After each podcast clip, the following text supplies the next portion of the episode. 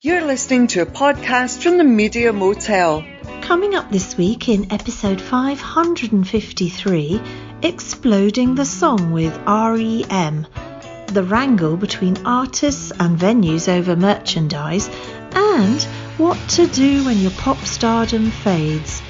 That's all coming up after Manic Street Preachers and Found That Soul.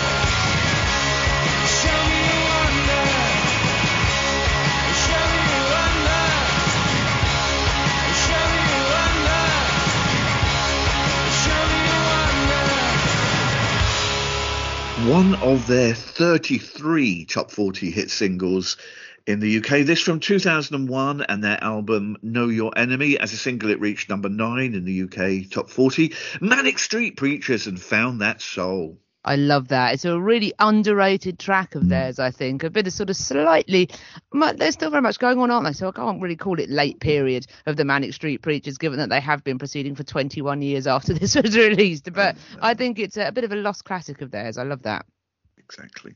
Well, welcome along to episode 553 of the Parish Counsel. I'm Terence Dackham, and well, is the question that everyone is asking. So let's just get to the heart of this. Is she taking over from Joe Root as England's cricket captain? let's find out. It's Juliet Harris.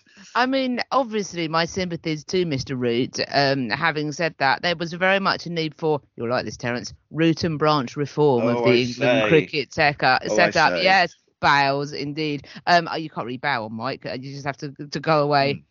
And then come back again if you're going to bow. But anyway, no, sadly, I did not get the call. Um, having said that, the England women's cricket setup's seems a much happier place. So I'm wondering if I might pop along, pop Oh. along and join them at some point. That would be nice. Anyway, hello, everyone.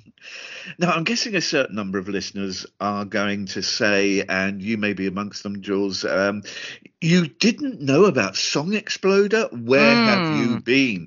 Um, but indeed, I was unaware of the Song Exploder podcast until this week. It turns out that it's a fascinating podcast running since 2014 in which featured musicians give an insight into the creative processes of forming a particular song. And uh, it also transpires that Netflix popped along in 2020 to finance a television version of the podcast. Mm. And so this week, we've been looking looking at this Netflix show, um, which happily is tidily edited to 26 minutes, which is yes, very neat.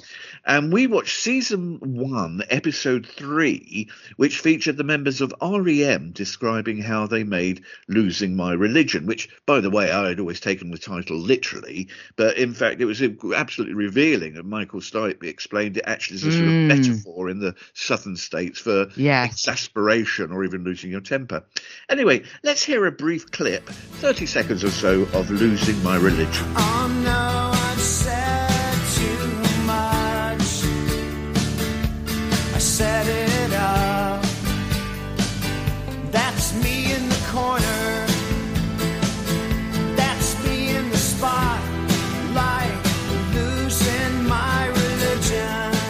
I wonder if you agree with Wesley Morris of the New York Times, who describes the Song Exploder show as exhilarating TV.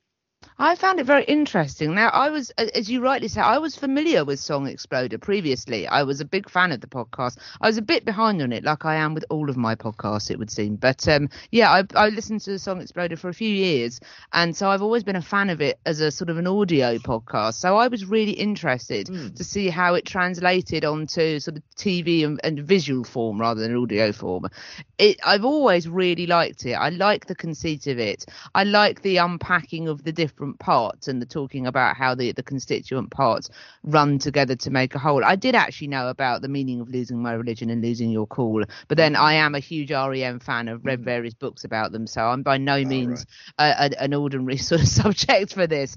I loved this this episode. I thought it was very telling very heartening, but also, eh, and we've had this conversation before when talking about things that we've reviewed previously. But there's a bit of a there's a bit of a, um, a, a, an opposite thing going on here, in that we've said previously, oh, you can't get any truth out of things when it's an official when it's an official version. So we've said, you know, the problem with, with some of the footballer films we've seen is that they are sanitized versions, yeah. so you don't get anything interesting weirdly, the the converse applies here, and that the reason why this was so good is that all four members of REM were available to talk about it. I was and all, surprised and all to, by that. I know I was. I, I didn't expect to see Bill Berry, and then we did see him, and they were all happy to talk. They all spoke fondly of each other, which I thought was very heartening. Um, as, which just goes to show that they well, you will like this one again, Terence. They just ran out of time. They didn't no. fall out. But sorry, but um, but I've I I really enjoyed all of their contributions. And for something like this, where you're breaking down each individual part, you really do need the people that wrote those parts and the people that played on those parts to talk about them. I think. I think it gives you a, an extra level of perspective.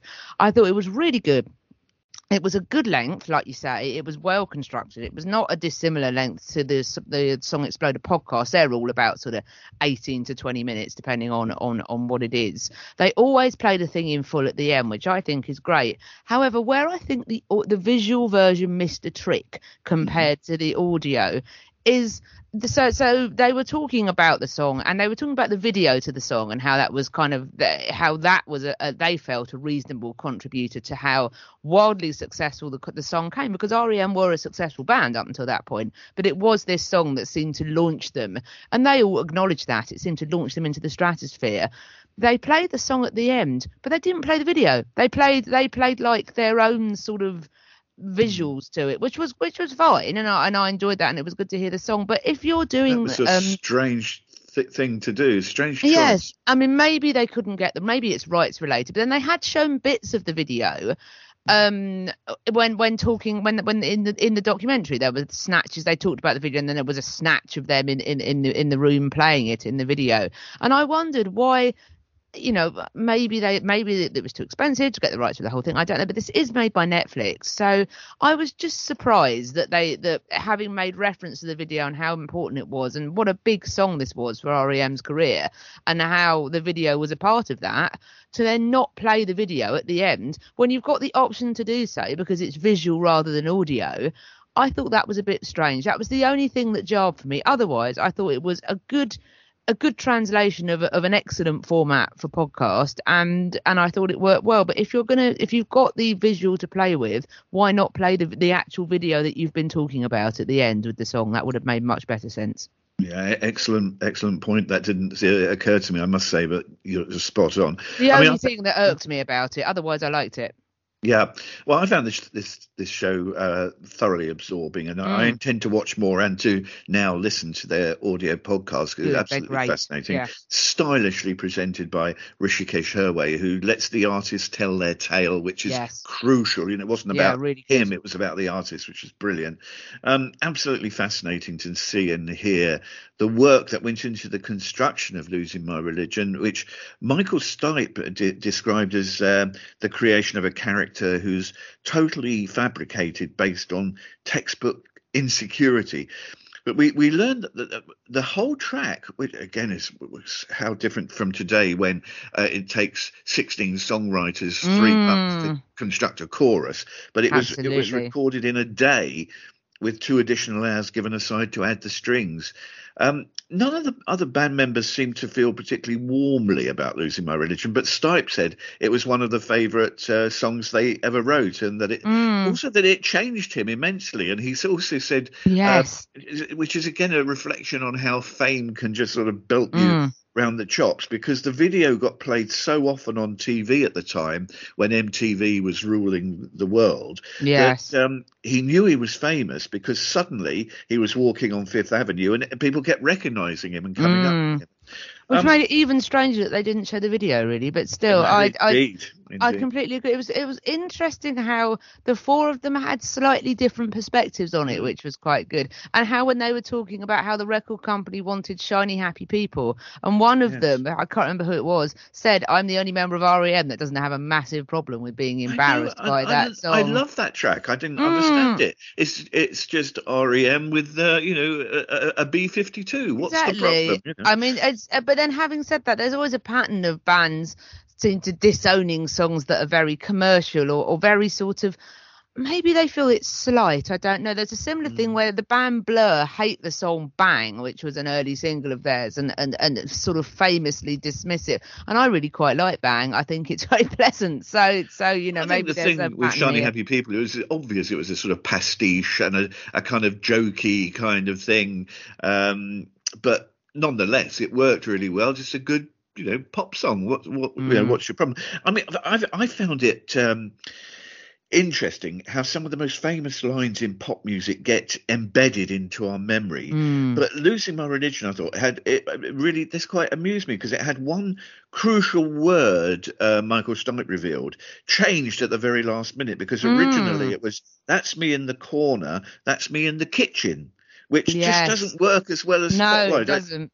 Uh, and it's amazing how our entire perspective of a song can change just by the odd word, um, just almost on a whim being changed at the last moment. Absolutely, those kind of moments, those Mm. moments where something is tweaked at the very last minute. And the thing I also liked about it was how, if, it- just the story. It was just a really good story. The idea that REM were reasonably successful, they wanted to do something different, and actually, you can sort of see why the record company were a bit tin-eared at first, because as they said, it doesn't really have a chorus. This song, and the mandolin is the lead instrument. Yeah. It's a very sort of it's a weirdly low key song, but yet it seems to have tapped intellectually, uh, sort of intellectually and emotionally into people in a way that perhaps others, in in a way maybe that shiny happy people wouldn't have done. So weirdly, the band were probably right to to argue that that was the first single, and also it goes to show how things have changed i think in, in that they won didn't they? The band won and it was you know and they, they it was released as a single. And and you think now would that happen now?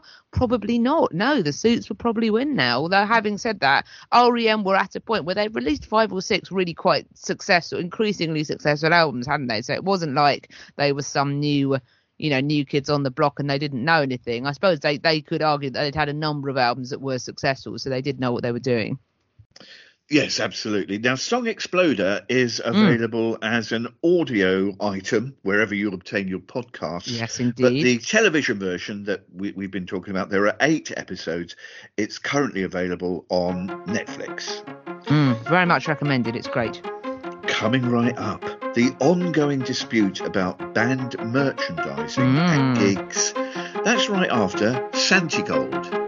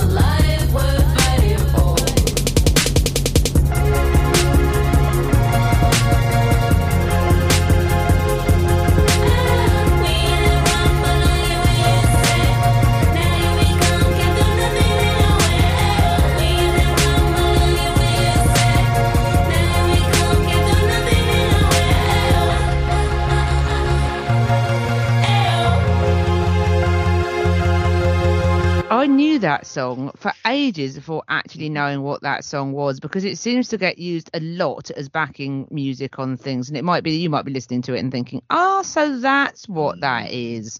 Um, really, very much like Santi Gold. I've picked some, or Santogold as she was originally known. Um, I've picked some, a couple of her tracks before previously, I think. But um, I really like that. Um, that was taken from Master of My Make Believe, which was her second studio album. Um, and it was uh, released as the lead single from that, I believe. Um, the songwriters include her and uh, Nick Zinner, who was the guitarist of the AAS, which I did not know until I looked into this slightly for, for this. And it's been used on all sorts of things. It's been used on a, a Honda advert, Direct Line Insurance Company, all sorts of things, and various things on on TV. It, you might have seen it in the trailer for Unorthodox, the Netflix series from 2020. But I'm a huge fan of that and uh, Santi Gold generally. Um, the, the Guardian um, Michael Cragg described it as an absolute corker, all sleek new wave keyboards mixed with frantic bursts of, bursts of guitar and Santi Gold's intriguingly emotionless delivery. Well, when you put it like that, it's great, isn't it? Very talented woman, uh, written dozens of songs for other artists too. Mm. Very good. We might feel we should stand shoulder to shoulder with bands, artists who find they are now being charged for a 25% cut of Mm. merchandise sales by venues. Most musicians, of course, are only just seeing a return to performing live after Yes. what a two-year hiatus. So to suddenly find venues are demanding a 25% share of T-shirt and CD sales is causing a great deal of friction. Mm. Currently, the focus is on venues run by AMG, uh, that includes all the O2 places in London, and artists signed to UMG, which is Universal, the largest record label in the world. Mm. Many artists are arguing that they're unhappy with the payments they receive from placing their music on streaming services. So, live performances and associated merchandise sales, that's their main source of income. So, we all stand together against this 25% uh, affair, or do we? Because I'm putting forward a counter argument. We're regularly hearing people, gig goers and venues, um, and indeed our Juliet, telling us of the decline in the number of music venues available. Mm. Right, right. You know, here we have highlighted the dwindling number of uh, opportunities for artists to perform. Everyone must know, I think, especially if pub-sized uh, smaller venues in towns near them that have closed in the last, I don't know, say ten years. Mm. Now, the, my point is, if I took a market stall, uh, a market stall, sorry, in any town in the UK to sell my band's merchandise, I'd have to pay a rental, uh, a Mm. fee to the council to be able A to do pitch so. fee, yes, probably. Yeah, exactly. Similarly, if I took a pitch at a car boot sale, again, a pitch fee, I'm expected to pay to do that. So, Jules, my question, uh, my point is, it, it isn't always as straightforward as it seems. No, I do. I do take that point. It's it's an interesting one to make. Um, this article um, Eamonn Forde has written for the Guardian is a very interesting one, looking at the sort of mechanics of it. Um, extraordinary story to begin it with, which um, dry cleaning. Who I think we you you introduced me to them. You you Yeah. played one of their tunes, a very uh, sort of involving video. We talked about it, and their album was probably my album of last year, which pairs very well with my single of last year, Dry Cleaning and Wet Legs. So those Yeah. are two things that seem to go together quite well. But anyway, they apparently played the O2 Forum in London in early March. Um, uh, Dice, the ticketing company, told fans that you that counter to what you would usually expect, they wouldn't be selling any merchandise at the venue, and instead a pop-up merchandise store would be operating at the Abbey Tavern, a nine-minute walk away. Now you think that is an, a huge, huge risk, isn't it? Yeah. Part of the reason why lots of merchandise is sold by bands is that you wander out of the venue, like when we went to see Goldfrapp the other week. You wander out of the venue and there is a trestle table with some mugs and t-shirts and whatever on it. We were hope I was hoping to get a Goldfrapp tea towel to add to my collection of bands selling tea towels to their middle-aged audiences. Unfortunately, as my friend put it, Alison Goldfrapp is apparently too cool for tea towels, so we did not have a Goldfrapp tea towel. I've consoled myself with the Pixies tea towel and the Jesus and Mary chain tea towel that I already own. But anyway, you would usually that would usually be an easy thing to sort of do, wouldn't it? Having said that, they claim whether this is true or not, I don't know. They claim the the uh, the person that, that manages dry cleaning says we probably sold the same number of units, but we were able to retain the twenty five percent. It worked out better for us financially, which is interesting. The idea that you have fans that are willing to walk ten minutes away to buy merchandise from there instead.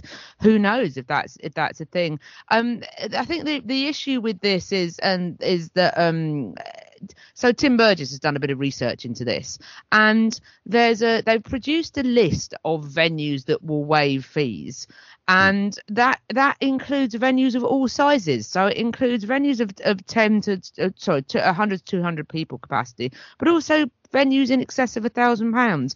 I think that Aluna Francis, who was formerly of Aluna George, makes a fairly good point here when she says that um when when we talk about and you say about pitch fees, yes, I get the point about paying a pitch Mm. fee, but she also says, and I think this is a pretty good argument, a venue has its own turnover of physical goods that will bring cash in. She says you've got alcohol and the door. That's measurable and reliable. It does feel like creaming off the top of the money generated from merch from the artist, which I could sort of understand. It looks like some venues are using this problem as an opportunity to poach acts from rivals because you know if you don't if you don't charge commission on merchandise sales, so it's become a bit of a sort of a a war. I mean, merchandise is quite a um is quite a it, it- it's a bit of a money spinner for artists. And i think it's it's maybe you sort of feel like it's something that's very attached to that artist really perhaps rather than necessarily attached to the general sort of thing as a whole. It does to me it seems a little bit um it does seem a bit contrary to be to be sort of trying to if if you know if you're taking if you're a venue and you're taking the bar you'll take i mean it all comes down to what contracts are negotiated between the bands and the venues ultimately which is a boring answer but probably right. But if if the venue is taking a bar take a door take you know that they're, they're i don't know how ticket sales but I uh, work but i presume they are split to be taking a percentage of the merchandise as well does does feel a bit much to me and it's i find it very the, the most interesting thing that's come out of this is the idea that that that if what they're saying is true that band dry cleaning moved their merchandise store mm-hmm. nearby and it still and still it, it apparently worked. That was the most surprising thing of all of that for me because i would have thought that would have just not happened at all. Maybe they're not being, you know, may, maybe they're they're being a bit uh, generous in their accounting there. I don't know, but if they're not, that is really interesting. I think. So I see your point about the pitch tree, but having said that, I am rather minded to swing towards. Judge Jules says I'm rather minded to swing towards Aluna Francis's good point that there are other income streams for the venue here that that don't reach the artist. So you know, to to take um, as much a 25% feels like a large take as well. Really, I think that you know, 10 to 15% would be a little bit fairer for me. I think if it has to happen at all. I always think, uh, just on a passing note, uh, a practical note, how does Mm. the venue police it? They must Yes. have to have a person monitoring the sales. They must therefore somebody placed by the by the till or the box where the money goes into to keep account of it. Which the cost of that having that person there must come out of the twenty five percent. So that's a bit bizarre in itself. Mm. Um, of course, band merchandise we we we know is often what eye-wateringly expensive. Yes, So yes. perhaps that, of course, the other thing, of course, is that 25%. Many bands, and understandably, will pass that 25% on to us hapless consumers anyway. Because if Mm. you're happy to pay, let's say, 40 pounds for a T-shirt, you'll probably pay 50 pounds for it, and there's Wow. the the money Mm. soaked soaked in that way. But I don't know how widespread this is. But a friend of mine who's in a, a small band in the states Right. told me that it's common practice in America at at, at uh, venues for the deal to be turned round and the promoter and venue, if you like, own the merchandise and they pay thirty percent to the artist, which is a kind Oh, of complete reversal of bizarre. Hmm. Um, currently. Paul McCartney um, three uh, t-shirts uh, are thirty quid, and Hmm. Rolling Stones t-shirts are thirty to forty pounds on the merchandising front, which seems incredibly excessive to me. But maybe I'm out of touch. Mm, Uh, I mean, these it are through seems, I probably wouldn't pay that my, No. myself. But th- this is why I'm sticking with my tea towels and mugs because they're a little bit more economic. I think that the, the, the biggest jaw dropper moment I've ever had at a merchandise stand was at Belle and Sebastian at the De La Warr Pavilion, and there were they had a lot of merchandise, like loads, because they'd just re-released all their albums on vinyl, so they had all of those, and they had a full sort of. And Belle and Sebastian have always been quite fun with their merchandising, and their t-shirts always been good, and they've always been really really interesting, and they had this beautiful looking scarf.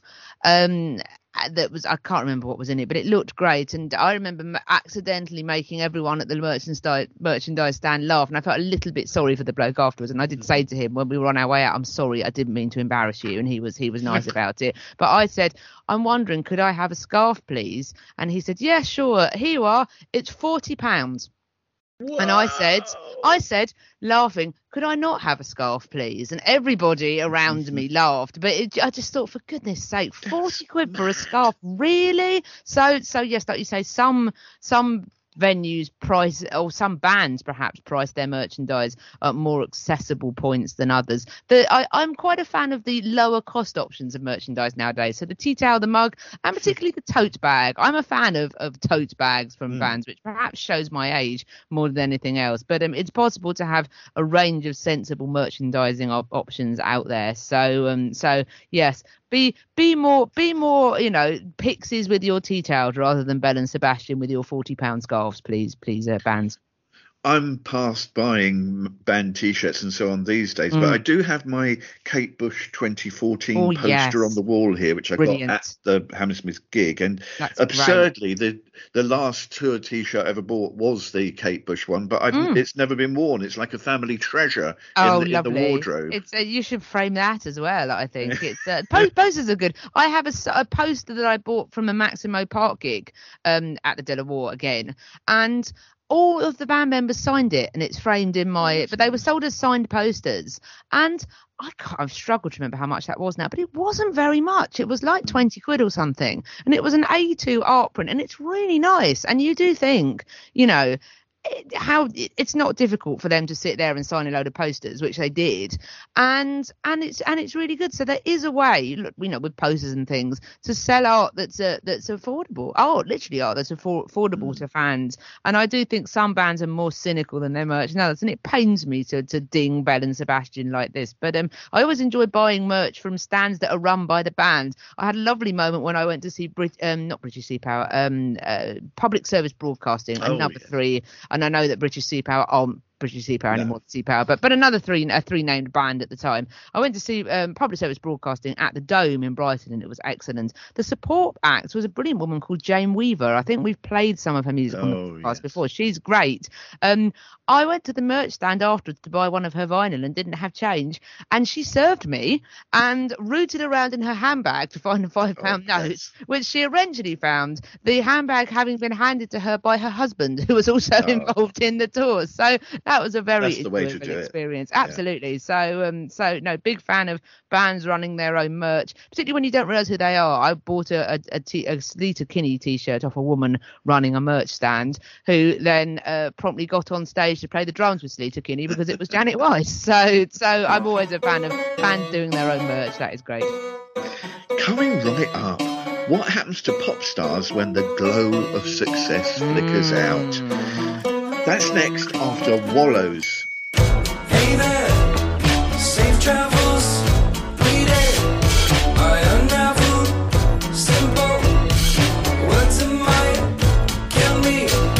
Let's spend the night doing some virtual aerobics. Hey, watch my grapevine and my sidekick. I'm not too good, but I try my best.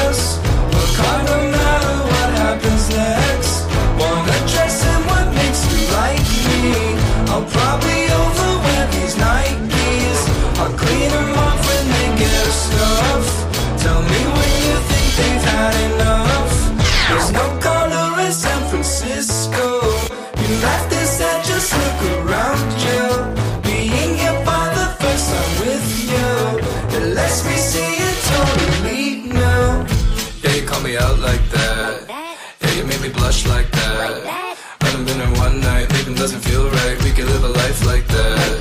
I love how you move like that. I love how you kiss like. We out together, I could be your side like that.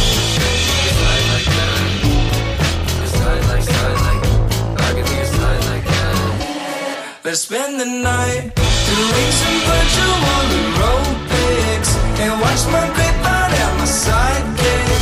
I'm not too good, try my best. Look, I no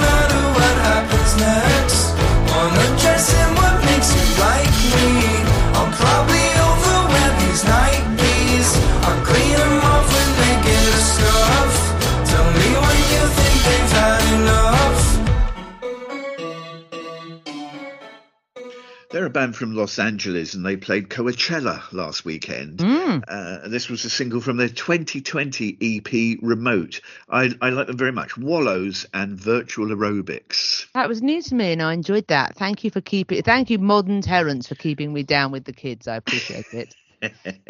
well, Wallows is still at the early stage of their career, and at the moment their traje- trajectory is upwards. Um, A time when nobody in the band, I suspect, is even thinking about a day when either they can no longer stand the sight of each other, or the now clamouring public no longer Mm. buy the music or come to the gigs. It's a, a fact of musical careers that rarely is anticipated, really, unless you're Paul McCartney, the Stones, or Springsteen. That day will arrive. Pop stars who find they are no longer pop stars.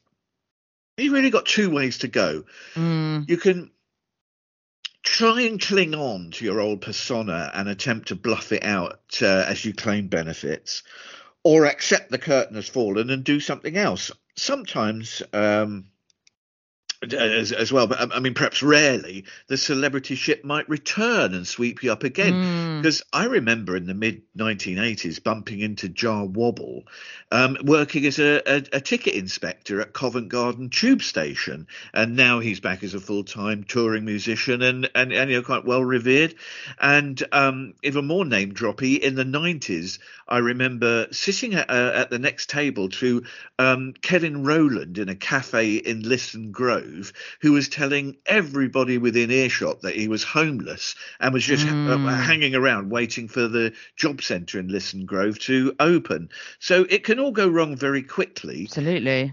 Nick Duerden, the writer and journalist, he's written a new book on this very subject. It's called Mm. Exit Stage Left The Curious Afterlife of Pop Stars. It's published this week.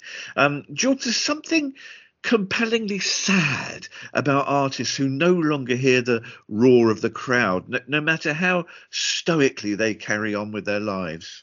Absolutely, and stoic's a good word. It's used by by Nick Duerden in this. The, the, there's a long extract published that's been published in the Guardian advertising this book, which is a brilliant advert because everyone I know that's read this article now wants to go and read this book. It's it's been very well received, I think, and he Nick describes these people as true stoics in terms of how they sort of carry on.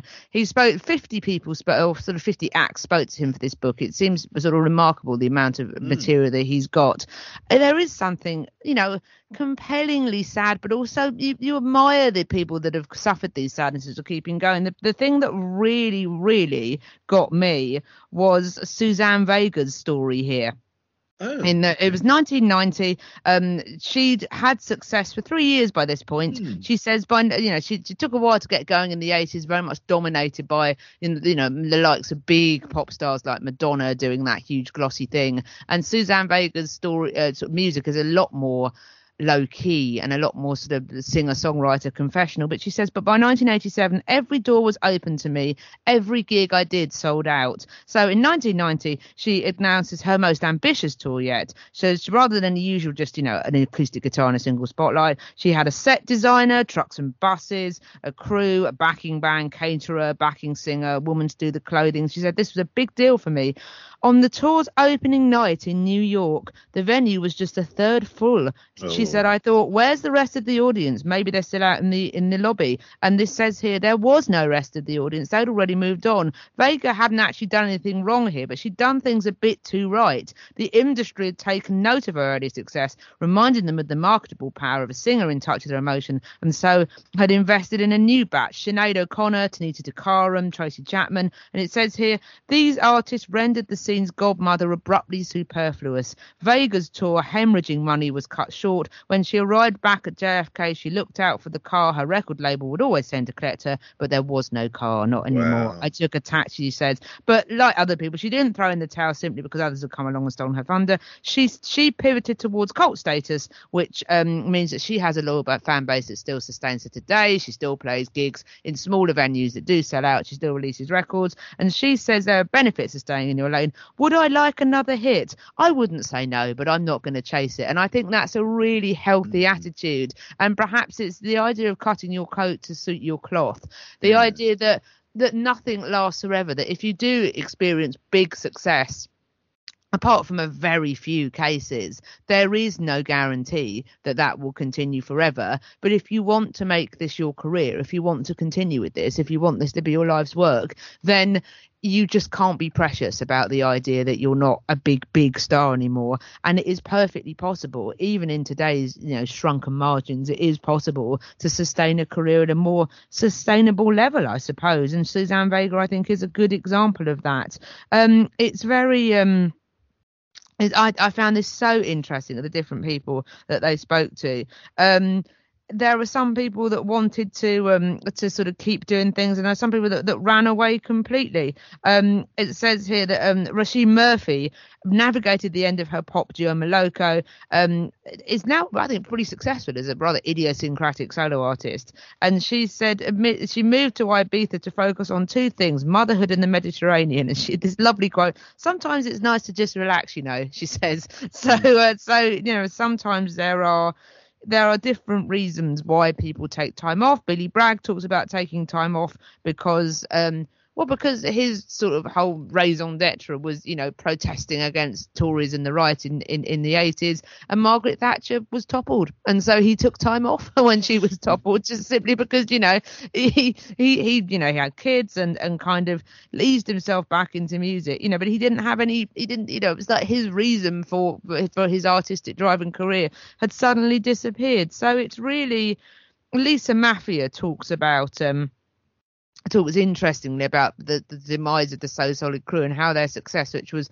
wild in its kind of, you know, I remember them turning up at the Brit Awards and there was just sort of champagne and gold everywhere. And and what happens once you move past that? I think there's, as you say, there's something really interesting in there's a sadness, but also an aberration in, in how lots of these individuals have kind of fashioned a new life for themselves or or fashioned a different version of the life they had. I'm really looking forward to reading this book. It sounds great.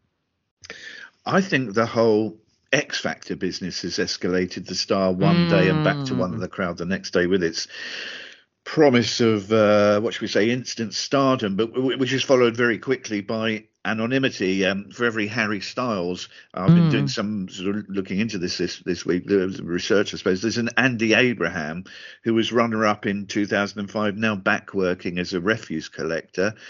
Marcus Collins, runner up to Little Mix, now an estate agent. But as we know, it's not just X Factor people who find their direction their direction away from the stage. I, I was reading this week about Zia McCabe from the Dandy Warhols. He's now Yes. also an estate agent. Mark Wow. Feehily from Westlife. He runs a catering van at festivals.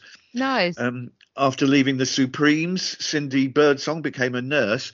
But most famously of all, of course, we've got Pete Best, who ousted from the Beatles, Yes. went on to work for Job Centre Plus for many years, and you know rose up through the, the ranks of the civil service.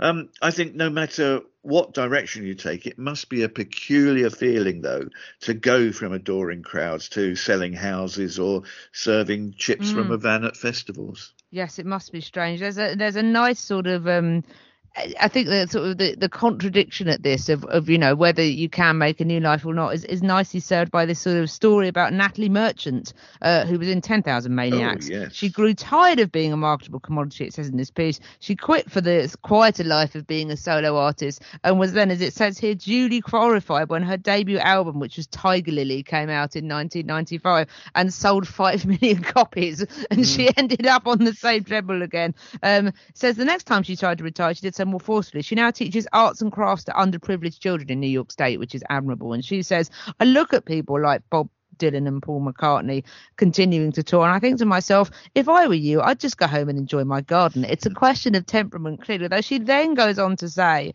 um, they ask her if she's entertaining the idea of new music, and she says, maybe. My daughter is off at college now, so I do have more time to myself. So maybe, maybe for some people, it's something that you can never quite truly leave. I don't know, but it's it's really interesting how you know how there are some people that are willing just to walk away and and do other things and there are other people like suzanne vega who are happy with doing things at a sort of a, a more middling level than they once were but they've still managed to carve out a career which they can just have more low key and i admire that And I think we both say that this book by Nick Duerden is worth uh, Oh, yes. exploring. i'm really Exit Stage. Left, The Curious Afterlife of Pop Stars. And as we said earlier, it's published this week. yeah Thanks very much for listening this week as well. Good to have you along. Yes, I, as ever, I echo the sentiments echo? of my learned friend. Yes. And Jules, you're just everywhere on media in the coming week, from radio to television. Yeah, it's extremely embarrassing that I'm having another moment of, of media. I say ubiquity. I'm on two different platforms, which for me counts as ubiquity anyway. I'll continue to do my radio show for Noisebox Radio, which is great. Noiseboxradio.com on a Sunday evening from 7 to 9 p.m. doing smooth sailing. You can listen along there to the sort of the, the tried and tested brand of yacht rock, MOR, classic pop, all that sort of thing, um, which which you know is is relaxing and uplifting. That's the brief that we kind of go for. Um, also. As, as you rightly mentioned, I will be appearing on Channel 5's Eggheads this week as part of my team, the Pink Flamingos. Excellent women. That was a, a pleasure to spend time with my pals. And we will be on at half past six on Channel 5 on Friday, the 29th of April. You can see us taking on the Eggheads and see how we got on. And my favourite band from the so-called ska revival era to play us out.